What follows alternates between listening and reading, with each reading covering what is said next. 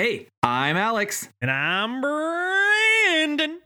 Hey, Brandon, do you remember when the phrase, how low can you Cuomo, wouldn't have been funny? Oh, do you remember poli sci?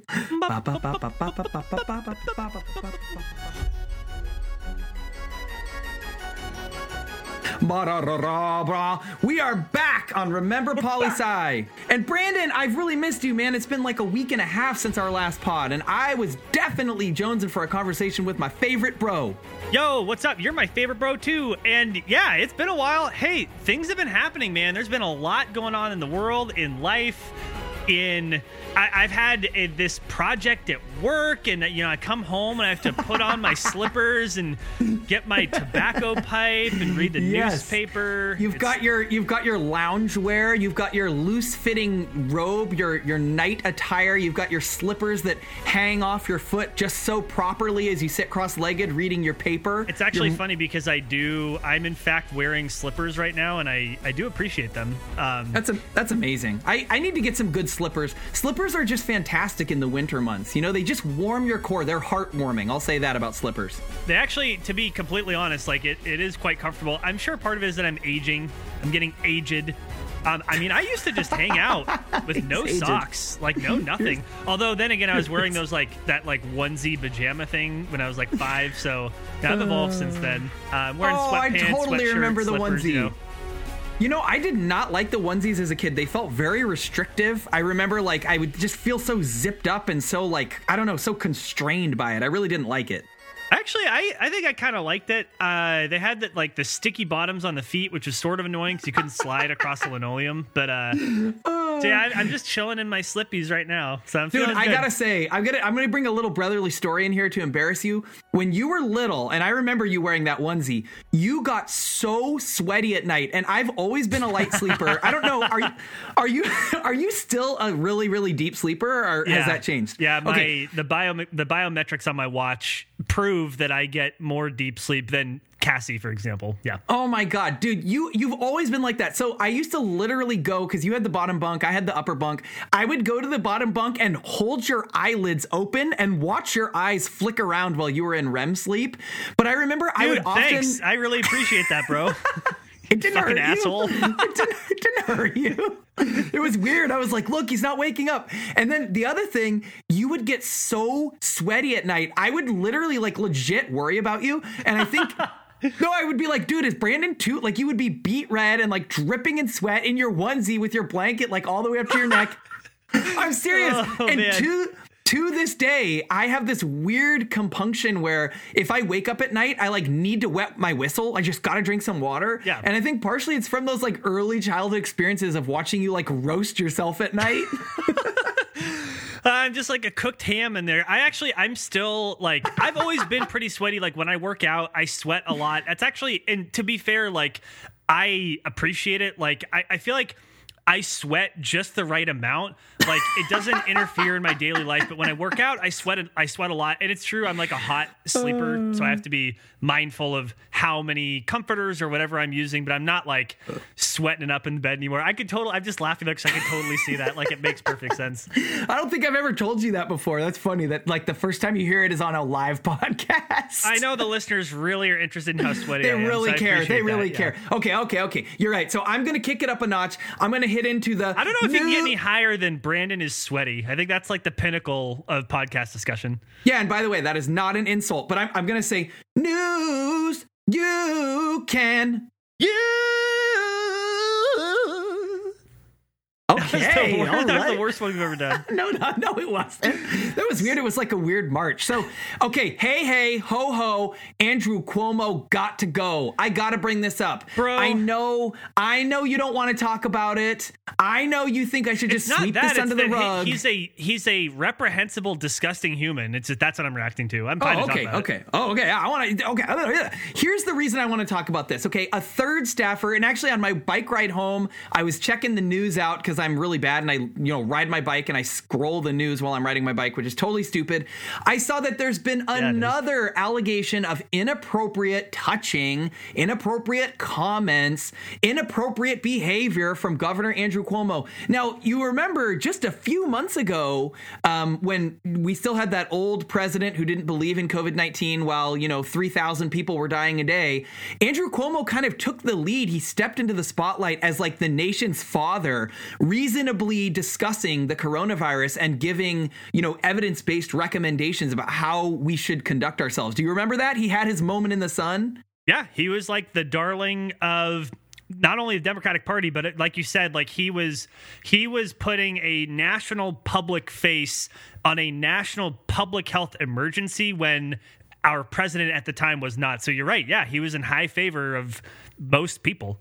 And it's kind of interesting because it's like uh, this weird position that the governor of New York, in particular, kind of gets to occupy. You remember, like Rudy Giuliani, that creep, he was America's mayor after 9 11. You know, people care about Bill de Blasio, even though he's just the mayor of New York City, but you hear about him in the national news all the time. And now you hear about Cuomo. Yeah, so New, I, New York City and, and New York State, but New York City in particular has a place in American hierarchy that, like, even though LA is maybe bigger, more well connected, more international. It's like New New York. Like that's what you when you think of America, you think of New York City, and you're right. It does have like their politicians have like an elevated platform.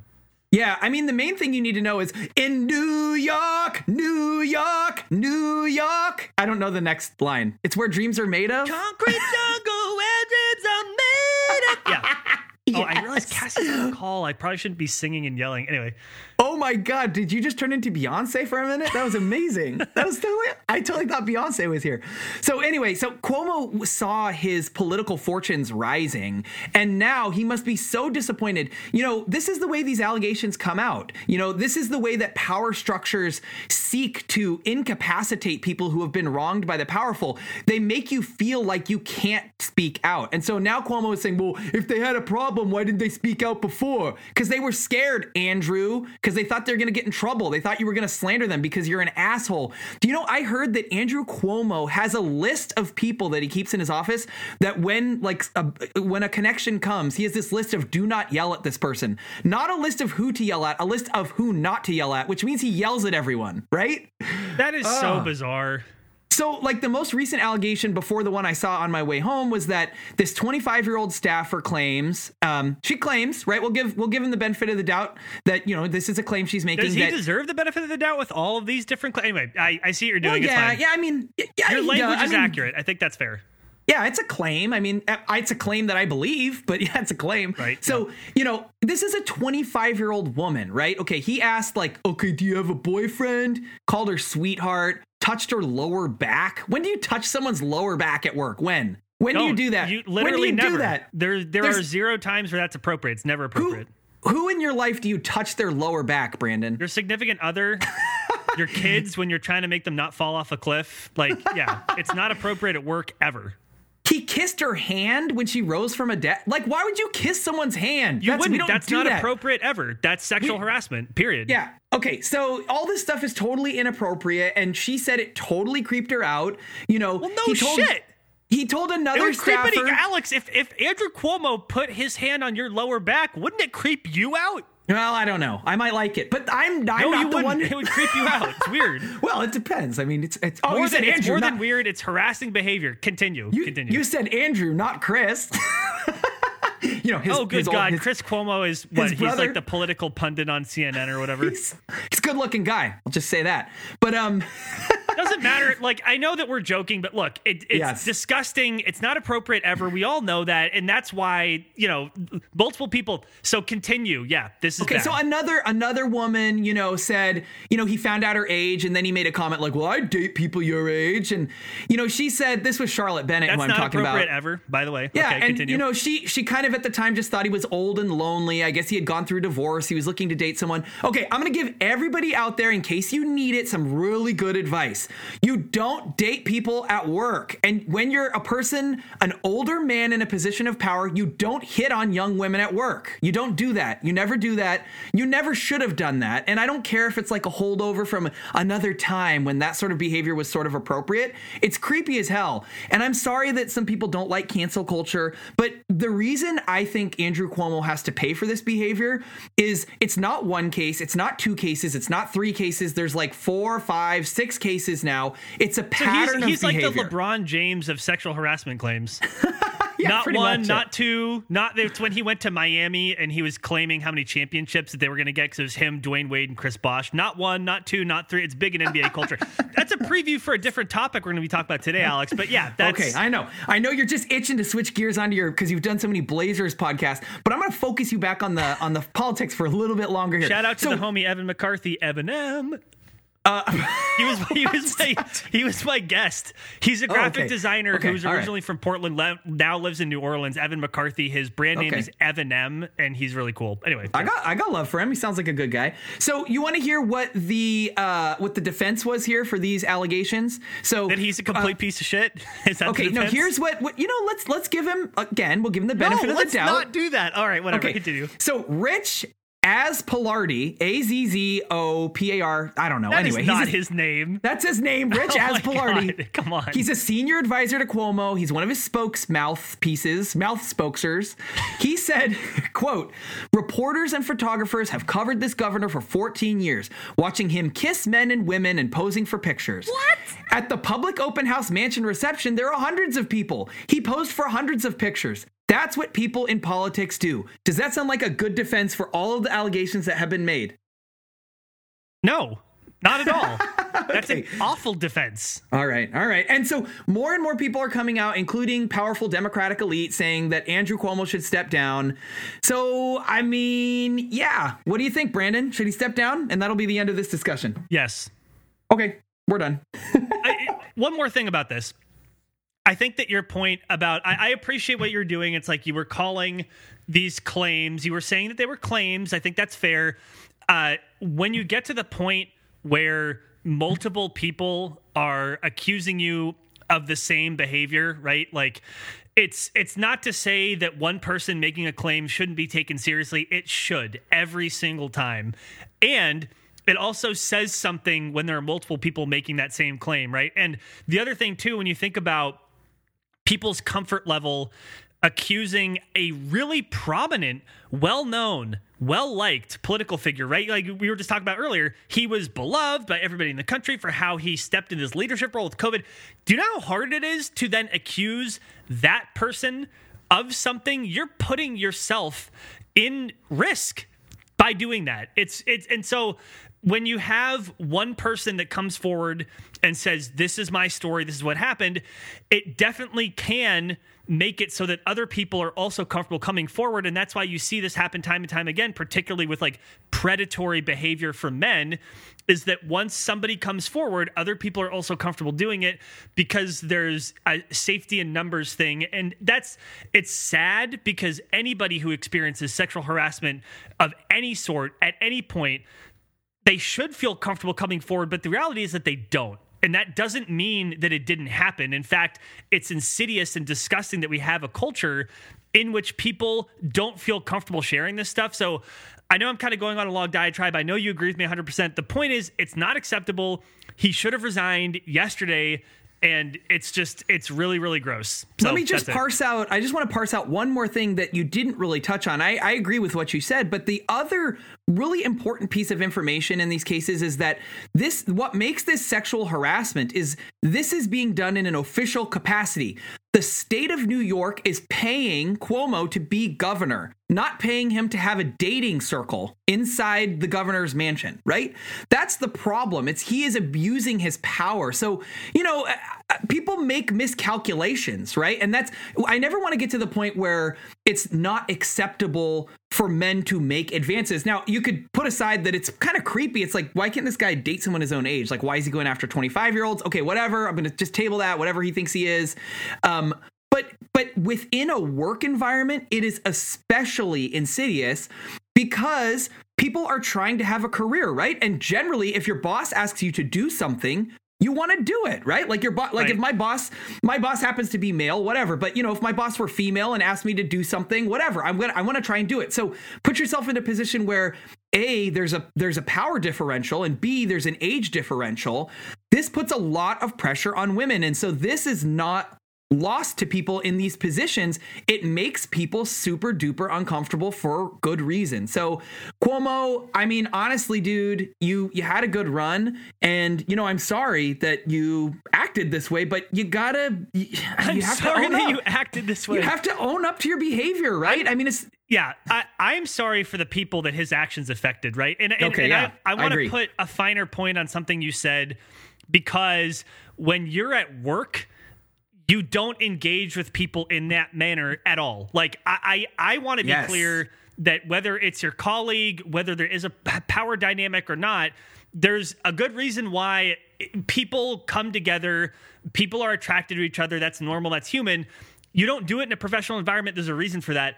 And also, I think that you're right that the power dynamics do come into a, into play here whether it's your supervisor, whether it's somebody who's as powerful as the governor, someone like a chief of staff, somebody like a policy advisor, and you're an admin assistant, for example, these power dynamics affect more than just the two people involved. It can infect the whole office. And I use the word infect, not affect on purpose. It can it can it can really impact the entire working dynamic of the office. And I, I mean, I don't need to go too deep into local politics, but you know, recently in the city of Portland, the mayor's office, it became known that there were two people in the office that had a relationship. It was by all means, it was consensual. Okay, fine. The problem was a power dynamic. There was a power difference between these two positions.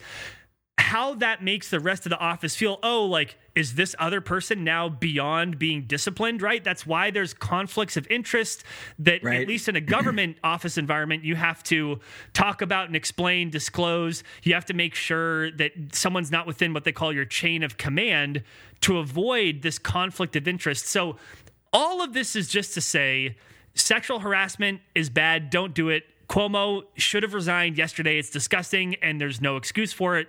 Also, okay, let me I want to just say one more thing. Also, if you are looking for romance and you do happen to find yourself attracted to a coworker, that's not necessarily wrong. There are ways to go about that that are not creepy and not harassment, right? You can you can ask the person, "Would you like to do something with me outside of work? Would you like to go somewhere?" Right. You don't need to say, no, guess what you do? You fucking stop. Like that's yeah, it. if they if they say no, that means no, they don't. So if they don't want to hang out with you outside of work, they probably don't want to have sex. So yeah, that's that's basically the end of this discussion. It's it's just it's stupid, it's creepy, it's not effective. Women are people, like just treat them that way. I just don't. The whole thing is so dumb let, and it's me so ask, let me ask one more question. I know we were trying to get off this topic, but I really am. I, I know. I, so I'll, I'll take it out of this specific example. I'll make it more broad. Yes. Don't you find it distasteful that when there are politicians of either party that commit totally reprehensible and indefensible acts that depending on how powerful that person is that the party apparatus that people around them will defend that person and try to keep them in their job or try to explain away why they're such a nice person. Like isn't it frustrating and isn't it disgusting that it seems like when you have more power it's harder to hold you accountable? I mean the answer is yes but i'm just pointing that out as kind of like a broad writ large thing Yeah, I mean, and it makes sense. It's, I mean, George Washington warned about this, and we need to talk more about this. That when political parties take hold, they become sort of like a self fulfilling prophecy, right? The political parties just exist to serve themselves and keep themselves going. Republicans are study number one in that. Look at the Republican Party right now. They do this in so many ways. In fact, their whole platform, and we'll get into this with voter suppression again, we have to talk about it. Their whole platform is just preservation of their own power. That's like their platform. That's what the Republican platform. Sorry, I know Democrats are corrupt too in many ways. There's been, of course, Oh, yeah. you know, corrupt Democratic things going on. As I'm not trying to pick on one party, but yes, I mean, people should be held account, and society needs to just basically move on from these types of people. And honestly, on if I if I'm making a a, a guess on what's going to happen. Cuomo's got his his days are numbered. Like he's not going to weather this and become like a successful governor again. He I heard him on the radio and he was saying, you know, I've got to focus on the budget. I've got to focus on this and that. You you know, gotta focus on getting your ass out of office bro Yeah, I'm sorry. I yeah, I'm not sorry. Sorry, not sorry. Okay, next topic. Yeah. Next topic. Um, so this is a little bit aged now, this topic, but I still want to talk about it a bit because it's so CPAC happened, right? The conservative Aged like political my slippered feet. wrinkly. Your feet always look like they just got out of the bath. They're like I'm so glad that my feet don't look that way. Someday, Oh, that hey, Lord. if you're lucky enough to make it that age, that's great. Yeah, I mean, what when does that happen? Like 88, 89, somewhere in there? Oh, come on. All right. So Trump Trump spoke at CPAC, uh, you know, Conservative Political Action Committee. It's a really big, you know, it's the Woodstock it's of conservatives. It's a Republican circle jerk, Alex. That's Yeah, the, that's the yeah. word you're looking for. circle jerk. It's a bunch that? of Republicans saying how great we are and we hate immigrants and we hate you know everybody who doesn't look like us, and that's that's literally what they do.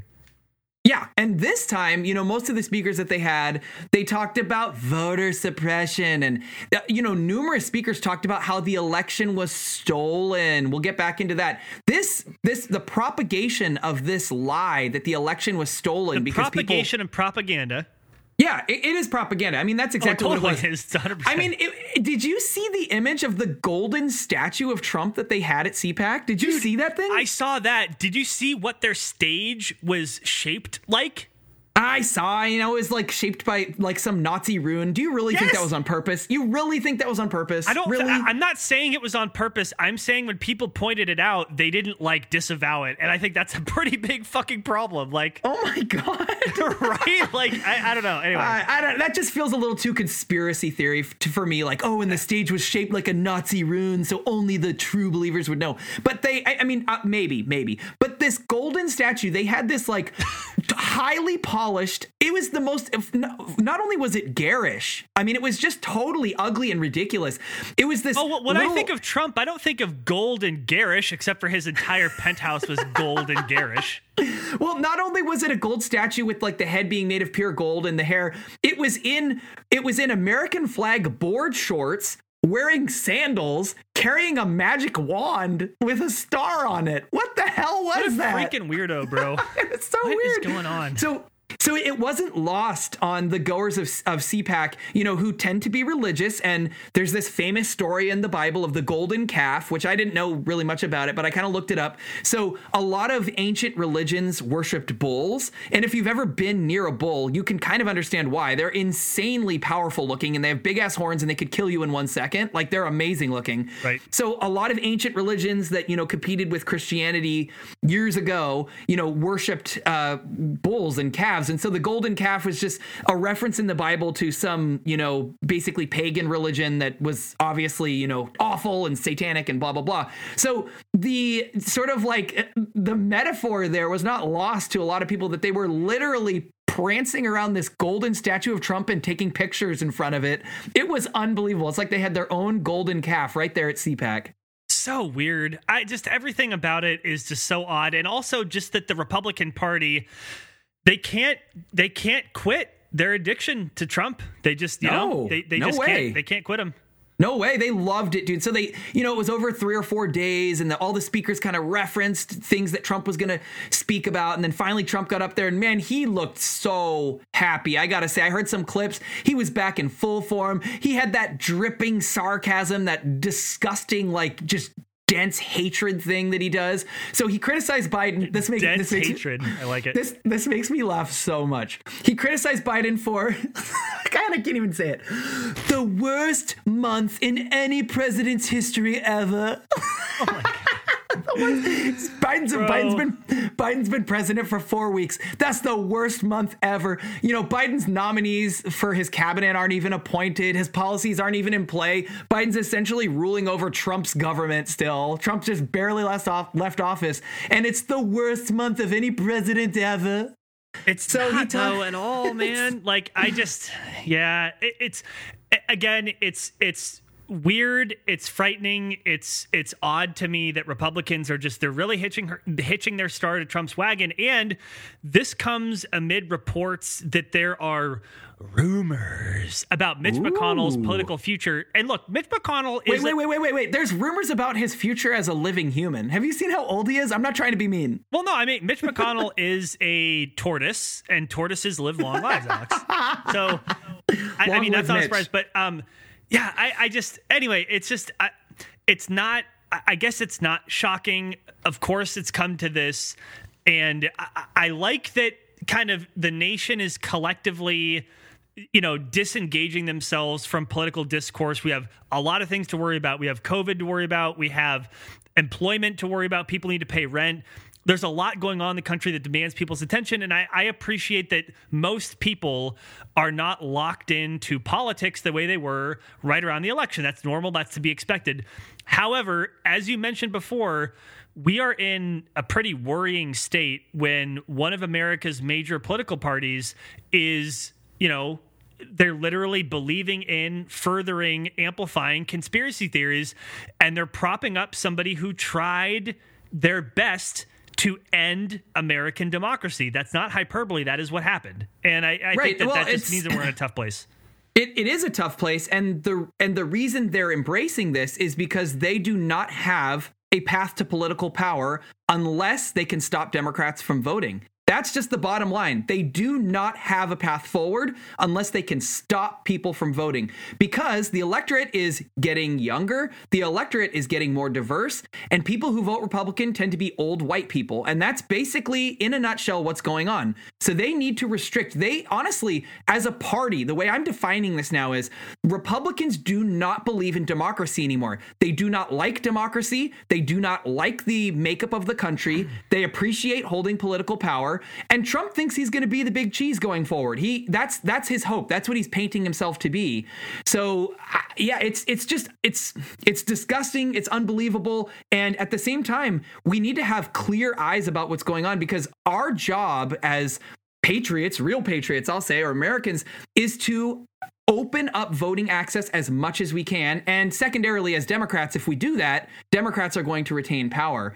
Now, Trump's got a lot on his plate. I was just reading, um, I think it's in the Wall Street Journal, this big time lawyer was talking about all the legal actions that have been filed against Trump. And his quote was something like, Trump is likely going to spend the rest of his life defending himself from these lawsuits. That's that was his quote. Great. Like, the, so you know, Eric Swalwell, who is a congressman from California and was a victim, completely made up, Alex. No, come on, man, that's real. He's a congressman. He was one of the impeachment managers. You don't remember hearing his name, Eric Swalwell? It He's just real? sounds like a cheesy C-list actor, but continue. I think it sounds kind of swanky. Eric, Eric if you're Swalwell. Eric, if you're listening, I'm inviting you onto the pod right now. We'd love to have you, and I will not make fun of your name. It like reminds Brandon. me of Stan Sitwell, who was the Nemesis developer in the TV show Arrested Development. So, oh my god, I feel like I'm on Glenn Beck. It's like that's amazing. That's very, Sorry. very. Uh, no, no, I liked it. It was referential. I enjoyed it. Um, okay, so Eric Swalwell, congressman and victim of the Trump riot, is making basically the same arguments used against Trump in the impeachment trial, and he's suing him. You know, civil litigation. The mob attack was quote a direct and foreseeable consequence of the defendant's false and incendiary allegations of fraud and theft, and in direct response to the defendant's express calls for violence. Swalwell um, is among members of Congress who were trapped in the White in the House chambers as rioters approached. They feared for their lives and quote texted loved ones in the worst case scenario in case the worst case scenario would happen. Um, he has a good case. I mean, lawyers looking at this are like, this is a very good case. So remember OJ Simpson? Like he, you know, criminally he was he was let off, but then right. he just got his ass handed to him in, in civil, civil, suits. Court, yeah. That's pretty much what people are thinking is going to happen. So, you know, Trump, his his shield would be to ma- maintain political relevancy so he can harness the machinery of the RNC to protect himself because Trump is actually widely in debt.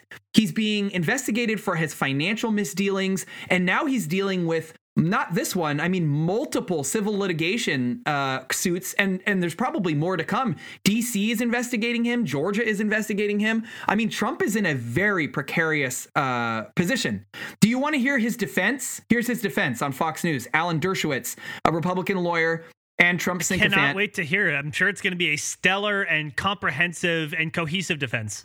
Yes, it's it's incredible, and he and he uh, was able to sum it up in one line too.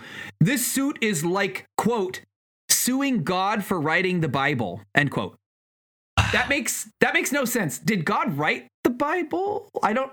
Is God suable in court? I don't know. It just doesn't make any sense. It doesn't make. Do these people understand that like the Bible is supposed to be the Word of God as translated through human beings? That the books mm-hmm. of John, Paul, etc., are people who existed and wrote this stuff down like that do they know how the bible works? Do they not know? Like i don't know. It's weird. And again are they are they referring to trump as a god again? Why do they keep doing this? I don't they can't understand. help themselves man. I mean, how how did such a weird sleazy b-list actor with a crappy tv show become their savior? How did this happen? They're so hard up for like national political figures they can point to as being successful at like George W. Bush was kind of tainted in certain ways. And so it's like you got to really go back to Ronald Reagan, who himself has become a deity. But like, yeah, like Donald Trump won one election while somehow losing the popular vote, and then he lost. He's a two time loser. All of the races essentially that he endorsed in 2020, they lost. Georgia was lost to Democrats in large part because of Trump's support and his insistence that people focus on his lies about the election results. And Yet Republicans want to do nothing more than kiss his golden shorted ass. That that, that gold statue with shorts. That's what I can't get past. It's so weird. It's so really weird. The sculptor who made that statue, they they interviewed him somewhere, and they were asking him, "So why'd you put him in in shorts?" And he was like, "Cause Trump has worked so hard. He should be retired, but he keeps working for the American people. So I put him in those like American flag board shorts. And he's like a magician. I mean, his policies are so effective. That's why I gave him the magic wand. It's just so gross. He worked it's so, so hard. Do you know how many times this guy went golfing while he and like look, here's the thing. I don't have any problem with elected officials taking time off. They need time off. Elected Not officials have a tough job. Yeah, presidents have a very stressful job. He was on his own property taxpayer money going to Air Force One to get him there, paying for the rooms for himself and Secret Service to stay there. It was essentially flying, flying a way to, to flying himself. to his own hotels. Yeah, flying to his own hotels, his own golf courses. Yes, it was a way, it literally a way for him to use American tax dollars to pay himself to play golf. And like, by the way, propping up his crappy properties because there was a pandemic going on and they were all pretty much all of them losing money. And so this was a way he could keep his his his business afloat. This is self-enrichment. I mean, yeah, uh, we could go on and on about how just awful Trump is and the way he abused his office in so many ways. So we, many ways. We could, but we have a but lot more I, to talk about. But I also want to make one other point. I, I, just I think this bears repeating. He spent the last three months of his presidency focusing on nothing but trying to have a successful coup. That is literally what he spent every waking moment from the time he lost the election to the time his ass was finally flown out of there on Marine One. He didn't get out. He got out. He got out of the White House finally. He worked on trying to steal the election, and that is all he did, and that is all he cared about. And Republicans have endorsed that by continuing to approve him. it's okay. so disappointing and yet so predictable. So guess who Trump hates? Guess who he hates? Everybody I mean, who doesn't agree with him. Okay, you're completely right. Lisa Murkowski of Alaska. Yes, oh, Republican. Shocked. You know, Alaska is an interesting state. It has kind of a like libertarian, almost democratic bent, but it it tends to vote Republican, right? But people there are like, you know, they live way out and you know, they they get money from the state for oil development. Like there's some there's some interesting dynamics there. So Lisa Murkowski occasionally is able to speak her mind and yeah, she said some critical things about one of the most easily criticized presidents in history. And so here's what Trump had to say about it on Politico. I will not be endorsing under any circumstances the failed candidate from the great state of Alaska, Lisa Murkowski. She represents her state badly and her country even worse. I do not know where other people will be next year, but I know where I will be in Alaska campaigning against a disloyal and very bad senator. Oh but oh but Mitch McConnell says she Shiku. He's gonna go with her. He's gonna help her get reelected. That's what so, Mitch McConnell said? At the, yeah, continue. Sorry. No, so we still have Retrumplicans versus Republicans. I just want to say that, you know, Republicans are always so excited about exposing fractures in the Democratic Party. This is one we should keep hammering them on. We should use it as a wedge issue. Trump is repugnant to, you know, what is it, 10%, 15% of Republicans? Um, so I think we should keep hammering them on how unpopular Trump is and how they can't let him go. Yeah. No, it's it's it is funny that that kind of there is a schism in the Republican Party that like as of right now has not fully separated, right? Mitch McConnell saying that we need to accept the re- Republicans under our tent that are going to remain Republicans, even if we don't always agree with them. The recall efforts of Liz Cheney, remember that was sort of like he was trying to cool everyone down, like, look, like we need to keep her in the party. Like, what are we doing here? And I, I don't know when this is going to come to a head, but it hasn't yet, right? There hasn't been a national reckoning between the Republican Party and the Republican Party that supports Trump, but it's going to happen at some point. And whether it happens in 2022 during the midterm elections or some other time, I think that we're headed there, right? There seems to be an irreconcilable difference between where mainstream Republicans want to go and where Trump supporting Republicans want to go. And as of right now, they're still playing nice enough to where if you're not paying close enough attention, you don't really see that there's a problem, but there's definitely a problem. And that's what scares me so much about like the rhetoric on Fox News and the like is essentially the argument they're making is Hey, Republicans, don't you hate Democrats? Don't you hate them so much? Don't you want to win? Right. Go with me, go with Trump, and I'll we'll win. I'll make sure we win. You know, Trump always talked about being a winner, like nothing else mattered. And again, I just want to point out that is not democracy winning at all costs is not democracy. Democracy is supposed to be the propagation of ideas, the debate of ideas, and then the people deciding which representatives represent the ideas they want executed, right? Systems, I just heard this quote and I really liked it. Systems, for the most part, produce the outcome that they were designed to produce. It's such an amazing quote, and if you think about it, it's so yeah. true. Look how a how a Democrat runs a governmental organization versus how a Republican runs it. Look at Texas. Look at the ballooning energy prices during their gas shortage. Right. Look at look at these systems are producing what they want, and right now the system that the Republicans are excited about is one that doesn't let people vote, and I'm scared about that because they still have a lot of power, especially in state houses. You know. Yeah, and I also think that like it just makes me think of the the quote you said. I think I'm going to try to repeat it a, a, system produces the outcomes it was designed to produce. When we talk about white supremacy racism misogyny and sexism we are talking about systems that from the very earliest days of this country or most western countries were created were thought about were meant to support who? Landowning white men right? Like that is literally the basis of this country.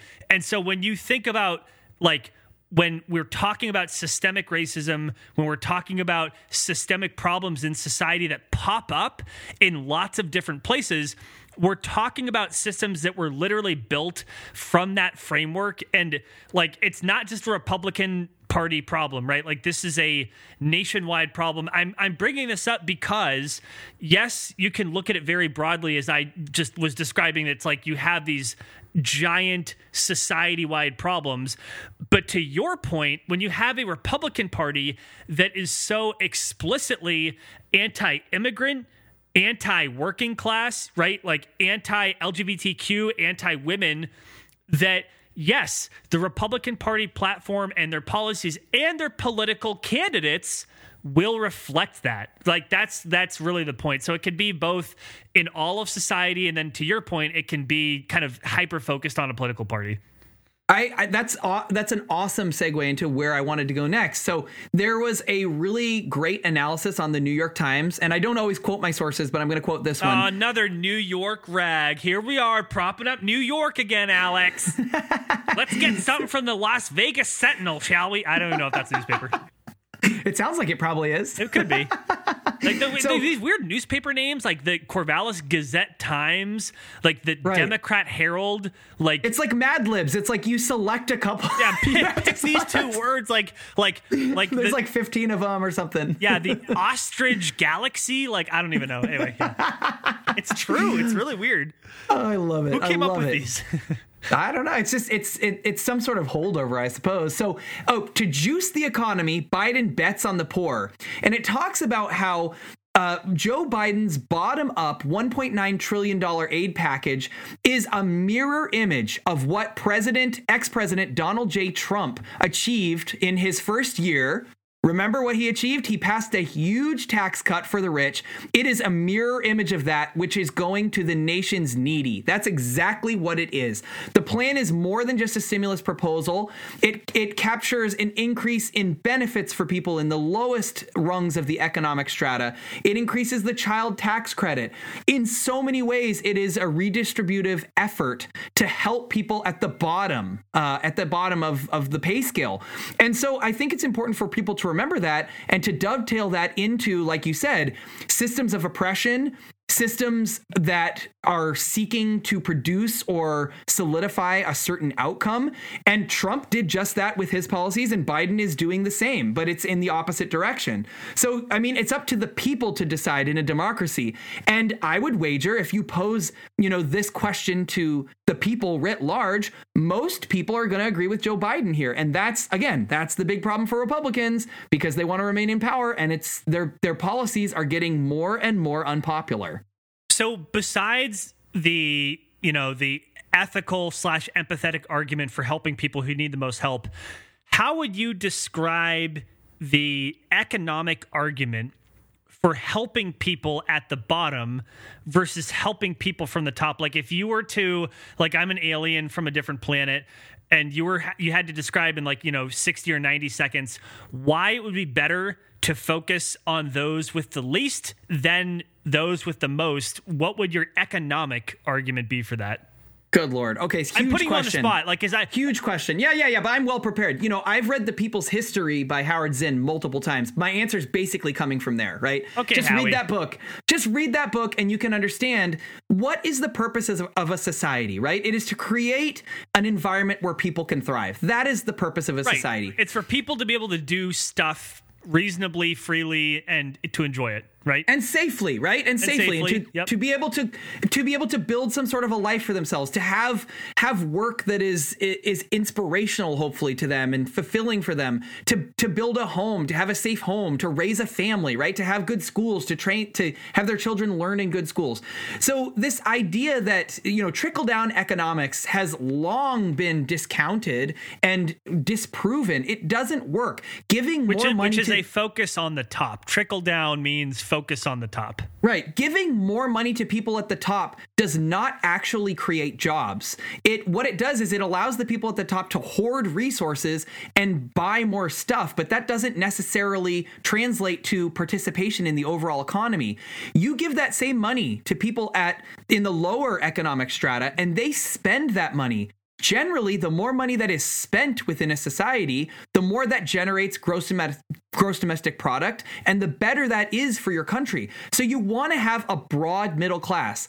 How do you get to a broad middle class if you have huge numbers of people living in poverty right? And how do you get people out of poverty if you don't help them get out of poverty right? So right. giving people who already have a lot of money so look at look at Jeff Bezos and and Elon Musk okay these are the two what two richest people in the world they they're worth however many hundreds of billions of dollars what are they doing with that money like yeah Elon they're not Musk, buying they're not buying hundreds of billions of dollars worth of clothes and cars and f- they exactly. are investing it they're yes. you know yeah that they and by the way, again, like what a what a great like kind of mini segue or kind of like a foreshadowing to what we're going to talk about next. But yeah, so you're right.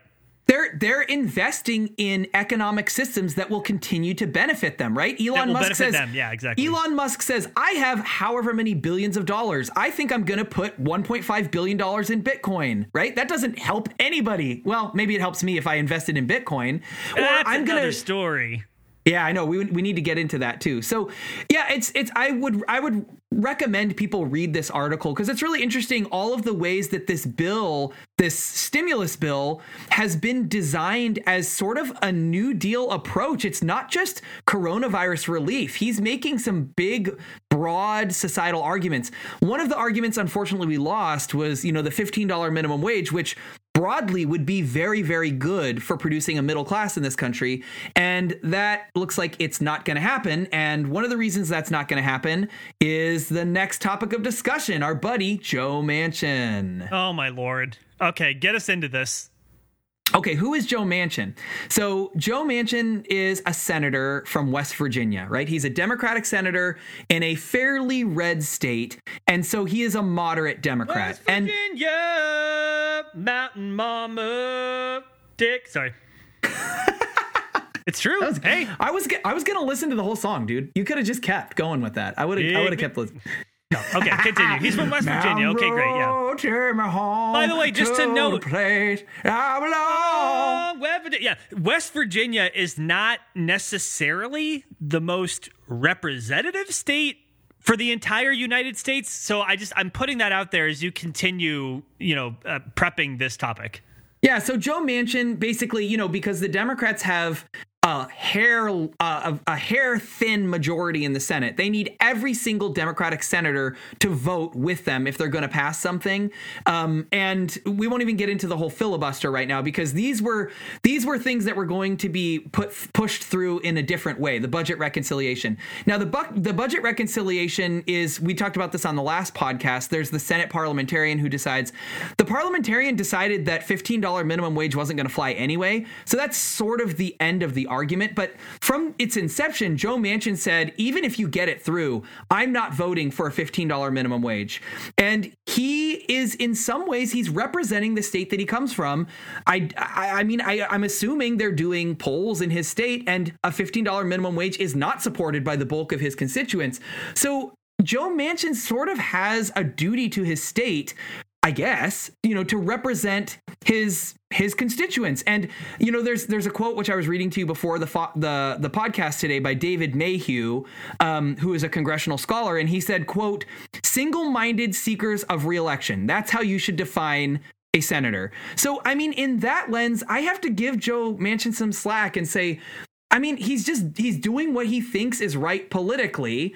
Should he sacrifice himself for this broader democratic goal that he may or may not even believe in? What do you think, Brandon? I mean, should he be able to vote his conscience?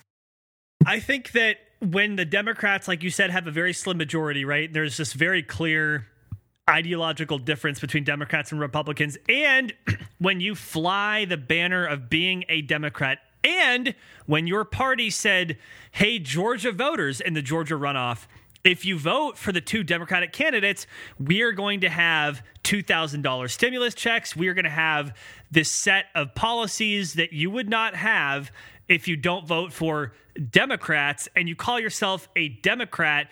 Then there is a balance, right? It, it, to your point, yes, you have to represent your state. I think that's fair there is a balance where you have to look at the totality of the impact of your votes as it affects everybody else.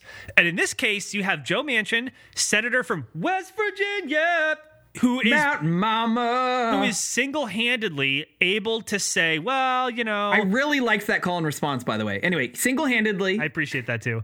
who single-handedly said, "Well, you know, I don't really like fifty dollar an hour minimum wage. Well, you know, why don't we go 1400 stimulus, not 2000? Well, you know, not everybody should have that stimulus. Well, we should cut down the unemployment benefits. Well, well, well. And he keeps diluting what everyone else in the party, this is not just Bernie Sanders, Elizabeth Warren, right? This is like the the the mainstream of the party wants to go in a certain direction and this one person has a lot of power to say, hmm, no, don't want to. Like you, and I, I just, not only do I think that is annoying, I also think that his own constituents, Alex, the people who live in West Virginia, the people who live in West Virginia would appreciate having a larger stimulus check because you know what? West Virginia is not the greatest economy in the United States. It's like 48th, right? Like, this is like, I, I it's it, it, I get that he is in a district, he's in a state where you need to be maybe a little bit more moderate. I get that.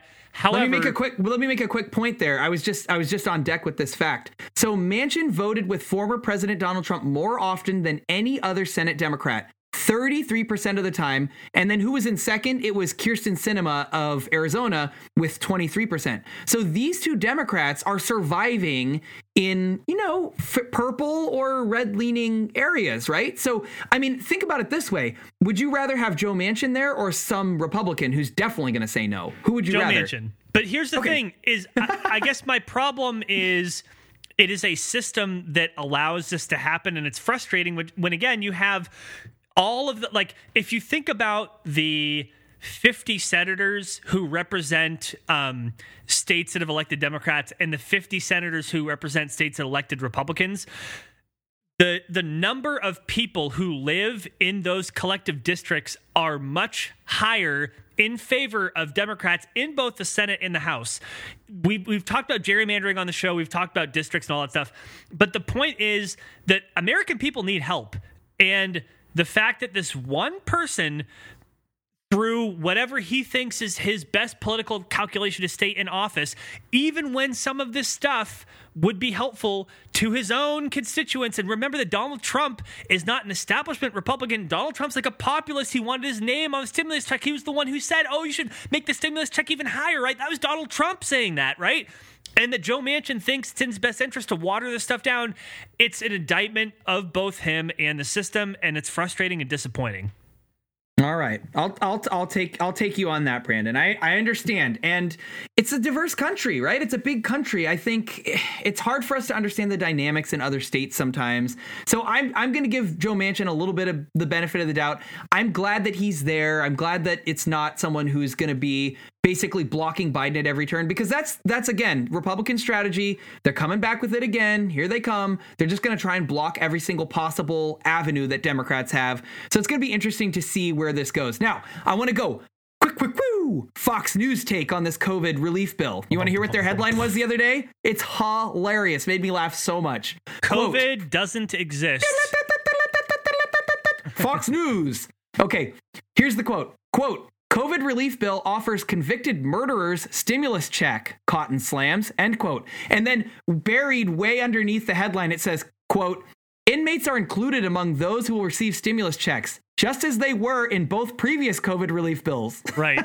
No, exactly. And like, look, like, we, it's so frustrating, right? Like this, oh, the God. dishonesty, the willingness, and oh. just the total glee with which people will deceive other people in order to get them on their side is really frustrating. I mean, I, I, and that think about that people who are incarcerated are among the most vulnerable people in the country, not only economically, like the recidivism rate of people who are currently in prison is very, very high because America does not have the systems to support people. When they commit a crime, they are punished for it and then they are released, right? Like, they're released into a system that is not there to support them. They're also very vulnerable to COVID. So, some Republicans have had a problem, for example, that people who are incarcerated would be among the first of those to get a COVID vaccine, which makes perfect sense if you look at how COVID has swept through many, many different correctional facilities. But yeah, all, I mean, all of this is just to say, like, I'm shocked that Republicans would lie to people to score political points. Color me shocked. Yeah, I mean, uh, just remember that Fox News exists to sell a product, and that product is anger at Democrats. People go to Fox News to become angry at Democrats. That's what they want. They want to feed that little dopamine release, that little neurotransmitter release when you get upset and angry. It feels good. They want to have that. So, you know, they can scroll through the headlines, can you believe it that COVID, they're giving those convicted murderers a check and then way buried underneath, it's like just like the last two stimulus that you didn't say shit about when Trump passed them well, you because know, you didn't care. Because you didn't care. It's actually, you just made me think of maybe we should spend a show on this at a different time, but the dopamine hit you get from disagreeing with someone, I would wager that ah. in the ah. in the past that when somebody presented an argument that you didn't agree with, you might get that same dopamine hit. But now we've created this shortcut where if you say Democrat, your brain releases that dopamine. You don't even have to think about what they're saying anymore, right? Like you don't have wow. to wait. Instant wow. gratification with disagreeing with people. I think that's actually a really, really prescient point. Wow. Yeah, you just blew my mind. I love that. Yeah, and and that kind of explains, you know, Donald Trump is like like George W. Bush was like, I don't know, he was like a little oxycontin on the street, like a little tab, a little pill. Yeah, I knew you, you were going to go here. Yeah, keep going. And Donald Trump is like full on black tar heroin. You could just mainline and feel don't those Democrats are evil. They'll eat your face. And you're just like, yeah, they're gonna eat my face. Oh it's true though. Like that's what No, we, it is like, true. It's, it's, totally true. it's so frustrating because I mean, people were not meant to be in a state of like permanent heightened anger. I know, right? Like, what are you going to get done? Like, anger does serve a purpose, right? It, it makes, it shuts down your frontal lobe. It shuts down the part of your brain that makes smart decisions and it allows you to act quickly. That seems like a pretty bad part of your brain to use when you're making a political decision. yeah, it seems pretty great if like there's a boulder that's like rolling down a hill or if there's like a bear that's walking towards you. Like, that's great. Like, ignore Exactly. everything else and focus on the thing in front of you. But it's like, you say the word Democrat, and all of a sudden you're just like frothing at the mouth. And all yeah, all of a sudden you're pounding against uh, the glass of the Capitol building with a flagpole, punching a police officer in the face, and taking a piss on the rug in Nancy Pelosi's office. That's what you're doing. That's what you did. and it's all just so frustrating. Um, All right, so we're gonna we're gonna move on to our final, final, final topic, which I believe you wanted to lead into. It's kind of political. It's a little bit traipsy into your other interests, but that's okay. I'm gonna allow it this time. Oh yeah, Alex, I have to ask you a question because we have talked. I don't know why I'm using that voice. We No, no, you just you just went back into your like Blazers podcast voice. I love it. Do it, do it. no. Actually, it's my, my, Blazers podcast voice is, is eerily similar to my Remember Poli Sci podcast voice. Um, Oh, you mean it's your voice? it's my voice. Yeah, your- uh, he just uses his voice in both. So, so you just like use your voice for both the podcasts. That's so lazy, Brandon. which is funny because I remember a certain brother saying, "Say Ruby ran on red rubies, Wooby ran on red rubies," because I used to have a pretty, you know, serious speech impediment, and Alex would make fun of me for it. But that's fine. Oh, It's fine. But see, it, it made me stronger. I'm now the podcaster I am today, thanks to your diction lessons that you gave me that were completely in good faith and not all to make fun of your little brother. But wait, didn't you go to speech therapy too? That helped, oh, right? for sure, yeah, for year plus, yeah. Oh, I'm so sorry I was No, ever mean. it- actually, it's funny. Like, I mean, separate topic, but like going to speech therapy, I, I think that like as like now, I don't think about oh, like when you form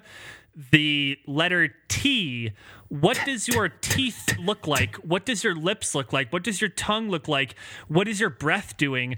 It was actually probably one of my first intros into like really deep mindfulness as a kid who was like pretty angsty, pretty high energy. So yeah, shout out to uh, speech therapy. And I, it's funny because I can picture her face, but I can't remember her name. Uh, the person who is my speech therapist, you are an amazing human being, and I really appreciate you. But that's not what we're going to talk Wait, about. wait, what wasn't her name Miss Diction?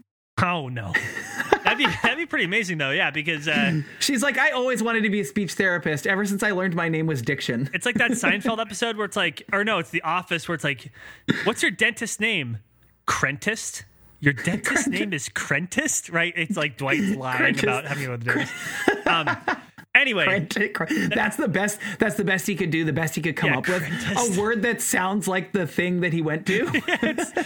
Michael Scott's all like skeptical, kind of sta- staring at him. He knows he's lying. But anyway, that's what we're Okay, here to yeah, talk yeah. about.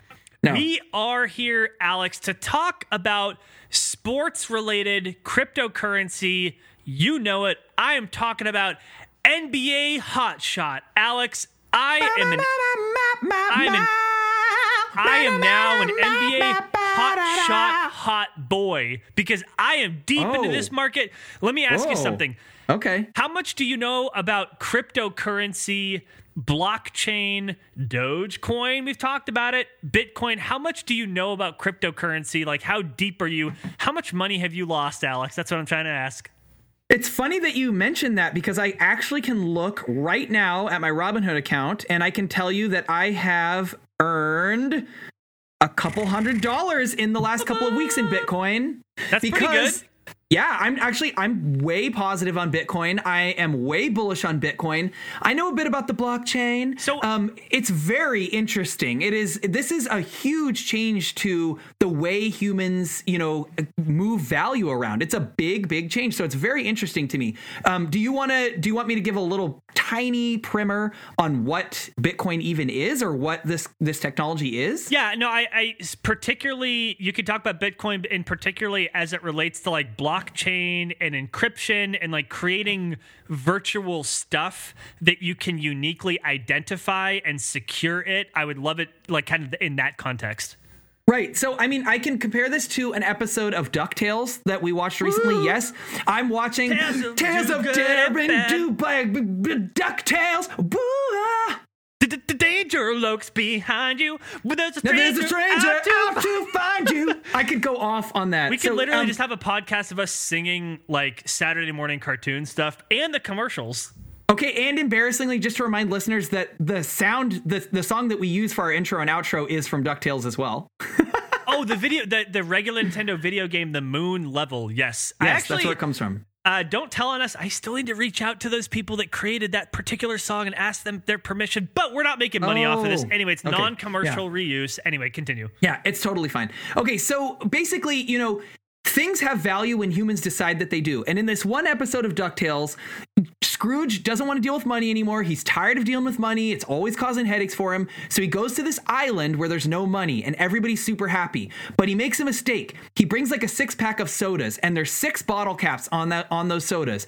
And people eventually discover these bottle caps and they become very highly prized possessions to these people. And then of course all these societal problems begin. And then Uncle Scrooge ends up flying in, you know, airplanes full of bottle caps and then it becomes a monetary society and the whole thing is ruined.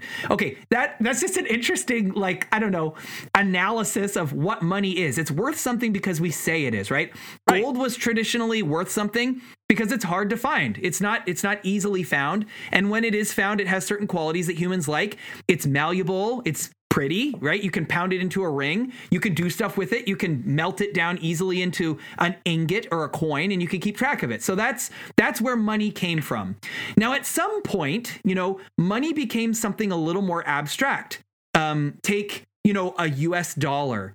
A US dollar is no longer uh, equivalent to any amount of gold. It simply stands on its own as a US dollar. And so now we refer to it as a fiat currency, right? There's nothing behind it. It just is what it is. And it is worth something because everyone around the world believes that the US is stable enough that the dollar will continue to be worth something, right?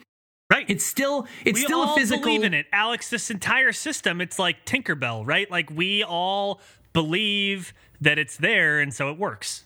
Right. And so when electronic payments came out, you know, banks discovered ways of keeping track of dollars in digital ways. So basically, the bank has a big server, and the server is the ledger in this case. And the ledger says you have this many dollars in your bank account. And when somebody wants that dollar, you know, the the bank basically checks to see if you have that dollar, and if they if you have it, they send it over, right? So that's how it works traditionally with mon- with monetary electronic monetary transactions. Now, in the early what was it, early aughts, you know this mysterious figure um, who actually we still don't know who actually invented bitcoin. We, we don't know if it was an actual person or a group of people. They published this white paper on digital transaction currency which was decentralized right? So rather than a bank having access to this ledger saying how many dollars you have it's any number of computers who are all keeping track of the ledger. And when an electronic payment goes through, that payment is kept track of on all of these different computers, which have to sign off on it um, and say that, yes, you know, this particular bit of currency is belonging to this particular person or number, and we're transitioning it over. So it's decentralized by nature, which is very interesting. There's also, and we've talked about this, this whole other um, element of it where you can mine Bitcoin, right? So by solving these computer algorithms, which are becoming increasingly more difficult, you can actually find more Bitcoin. And you also service the network by uh, becoming one of the uh, nodes that basically keep the ledger and supervise these transactions. So that's basically what Bitcoin is.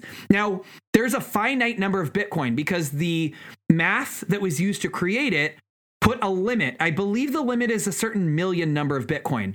And once those number of Bitcoin are mined, there will not be any more Bitcoin. Okay. But all of this is only existing in computers, which has Right. become a lot of the things in our world, right? Like if if all electricity goes off right now and all computers explode, Bitcoin disappears forever. Um, though We're gonna have the- a lot of other bigger problems in the world if that happens. That Bitcoin Yeah. But yeah, your your point's well true. taken. Yeah, so it's a, it's a digital, and so a lot of people say, well, Bitcoin's not actually worth anything because it's not real. Janet Yellen doesn't like it, and I can talk a little bit more about But why Alex, she doesn't like it. nothing is real. uh, well, kind. I mean, yeah. Nothing I mean, is real, man. Nothing is real. Yeah, have you heard the Beatles, bro? Come on. No, I'm Uh, saying yes. it's like our, our entire system of currency is not real. This is all.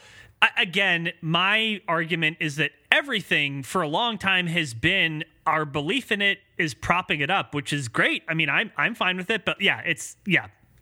Well, here's what Janet Yellen doesn't like about Bitcoin, and I, she actually has a point. She says, you know, um, Bitcoin is a widely used transaction uh, mechanism, but it's also a highly speculative asset. And you know, I think sh- people should be aware that it's extremely volatile.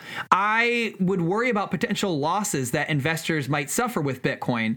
And she basically says that she thinks it's an extremely inefficient way to do a financial transaction because it actually takes a tremendous amount of electricity to move bitcoins around because there's all these computers all over the world that are keeping this ledger. And she also references that to the extent it is used, I fear it's often for illicit finance. Um, in addition to being extremely inefficient. And she's right about that because you can essentially be anonymous moving bitcoins around. And so, you know, I was reading about uh, this U.S. Uh, in basically a, a um, an investigation they did into this East Asian crime ring, they took like 30,000 bitcoins. They took possession of 30,000 bitcoins, which is a huge amount of money. So this stuff is being used for illicit finance as well as people investing in it. But my bottom line on it is there are only a finite number of Bitcoin. And as long as people continue to believe in it, the price will continue to go up. And I personally, as an investor in Bitcoin, I have a couple thousand dollars in it. I think it's going to keep going up for quite some time. I, I wouldn't be surprised. Right now, it's at $53,000. I wouldn't be surprised to see 100 or $150,000 Bitcoin. That's my take on it. Okay, so that was a lot of words, Alex. I'm going to ignore I know. all of them. Here, Okay, here's what lot. I Sorry. got from what you just said. Bitcoin is a virtual currency. Yes. There is a way to ensure that there's only so much of it, so there's a Yes. scarcity there, right?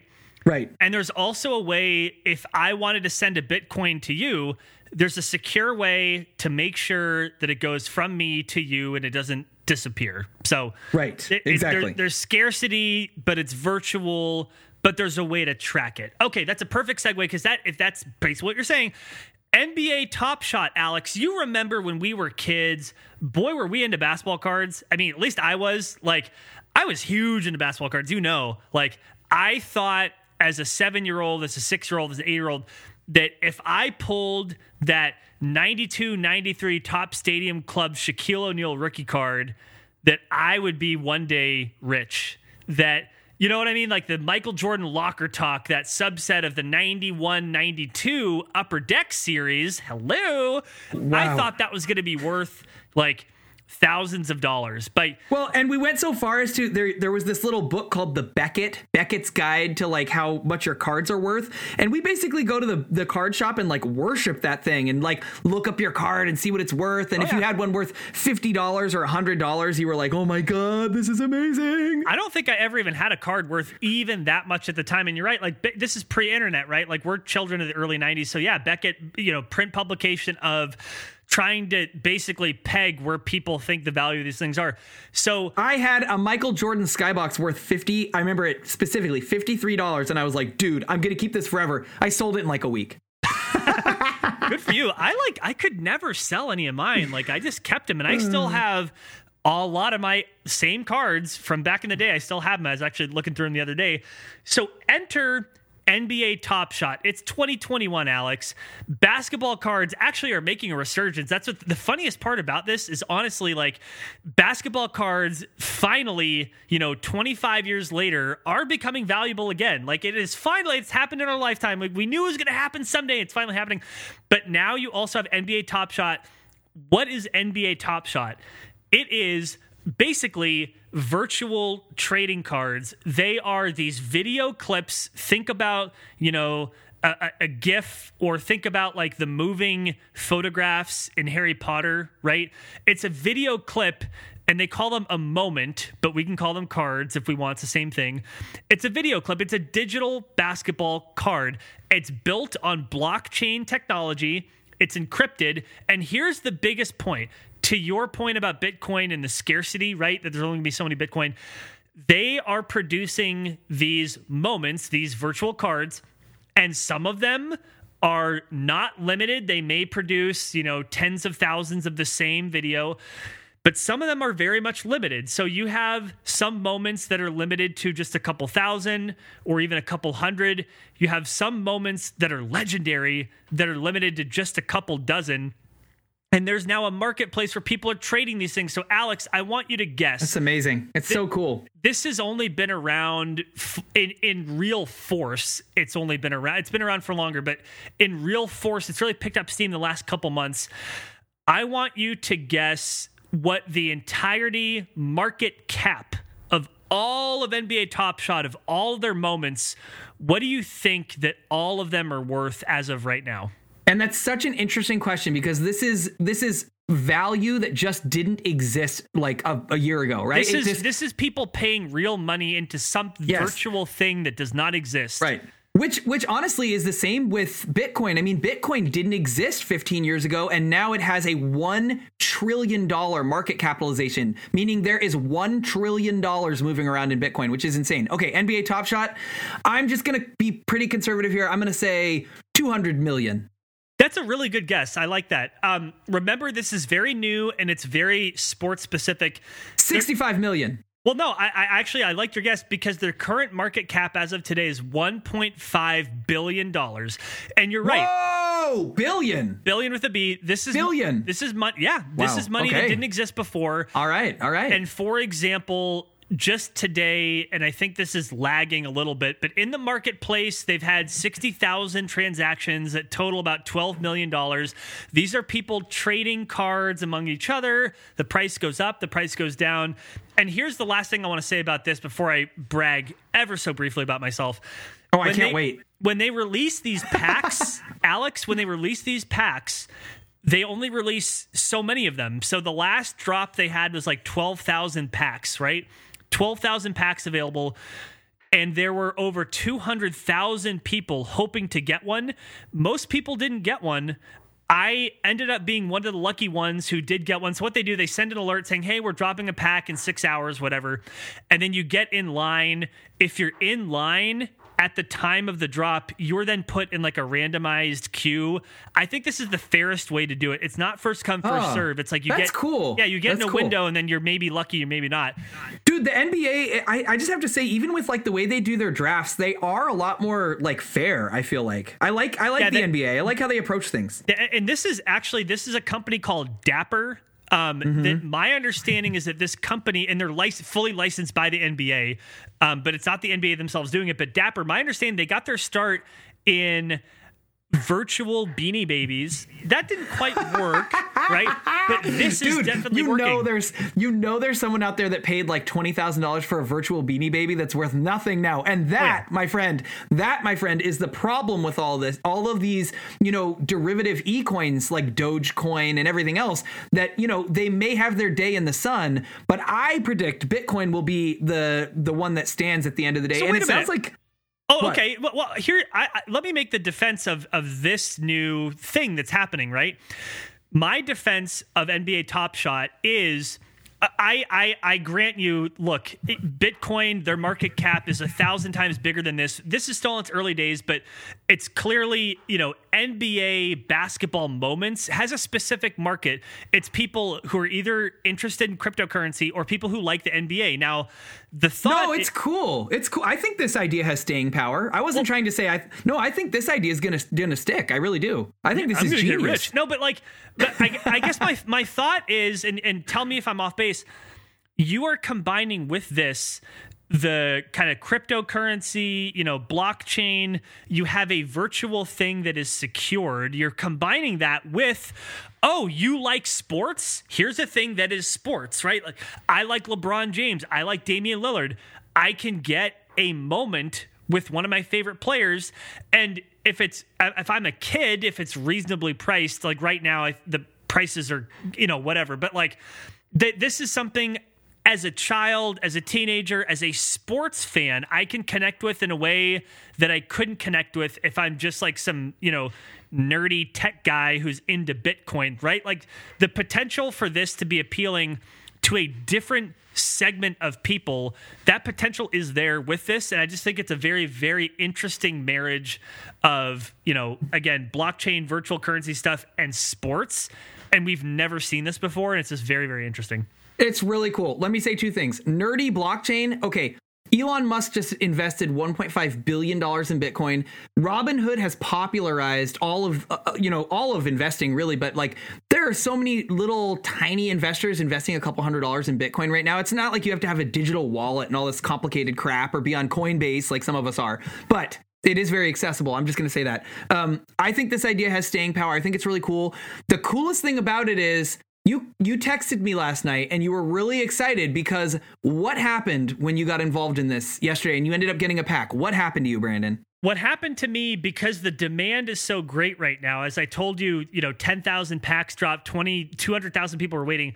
I paid kind of a lot of money. I paid $200 for this pack, but we knew that if you bought this pack, it was guaranteed to have a moment, a, a virtual card in it that was limited Alex, I was able to sell that moment for 2100 bucks. So I made a 10 times return instantly. Yes. I was then able to buy some different moments, right? There was another pack I bought for $14 that I made $450 off of one moment in that pack. So what? All, all of this is very confusing to me because I have to tell you, sitting here, I'm like, so I got lucky I somehow got lucky to get this pack. I did nothing and I made money. That's because there's a lot of pent up demand. There are so many people who want to get involved that if you don't get a pack, you can buy these moments on this independent marketplace. And it's just I, I guess I, am not like the most tech savvy person but i have to say the company that's running this they've done a really good job calibrating you know they need a marketplace big enough to where people are buying and selling stuff but they also want to create this artificial scarcity right? This demand this oh can i get in the door? Am i going to be one of the lucky ones and they have somehow struck that balance really well where this thing is growing and again their market cap is over a trillion dollars now and so yeah, it's I, I just wait over over a trillion? No over a billion. A billion sorry billion 1.5 yeah billion. Okay so I'm, I'm gonna i'm gonna stop us there because we are definitely over time but i just want to say sounds like it sounds like you're at the ground level on this and uh, pro tip for our listeners you can get into this nba top shot. If you lose money please just know that we're really sorry. If you if you actually end up making money we would appreciate a small donation yeah, I get five percent of anyone's earnings who got into NBA Top Shot because of this episode. Absolutely. Oh my god. NBA Top Shot, please sponsor us. Oh my god. Yeah, we do need a sponsor. So yeah, Brandon. I mean, man, that was an excellent episode, and I want to say it's been it's it's like a week and a half of pent up desire to talk to my bro, and it felt really good, man, to be able to speak with you on a variety of topics. I'm looking forward to doing this again next week. Dude, it's good to speak to you too. And if you want to hear us speak to each other, you can go to rememberpolisci.com. That's remember P-O-I-S-C-I.com. You can also check us out on basically any podcatcher out there. Please subscribe, give us a rating, give us a review. We'd really appreciate that. And yeah, I'm stoked to talk to you too. Can't wait until next time. And until next time, I'm Brandon. He is Alex. I appreciate you. And uh, yeah, Godspeed and good luck.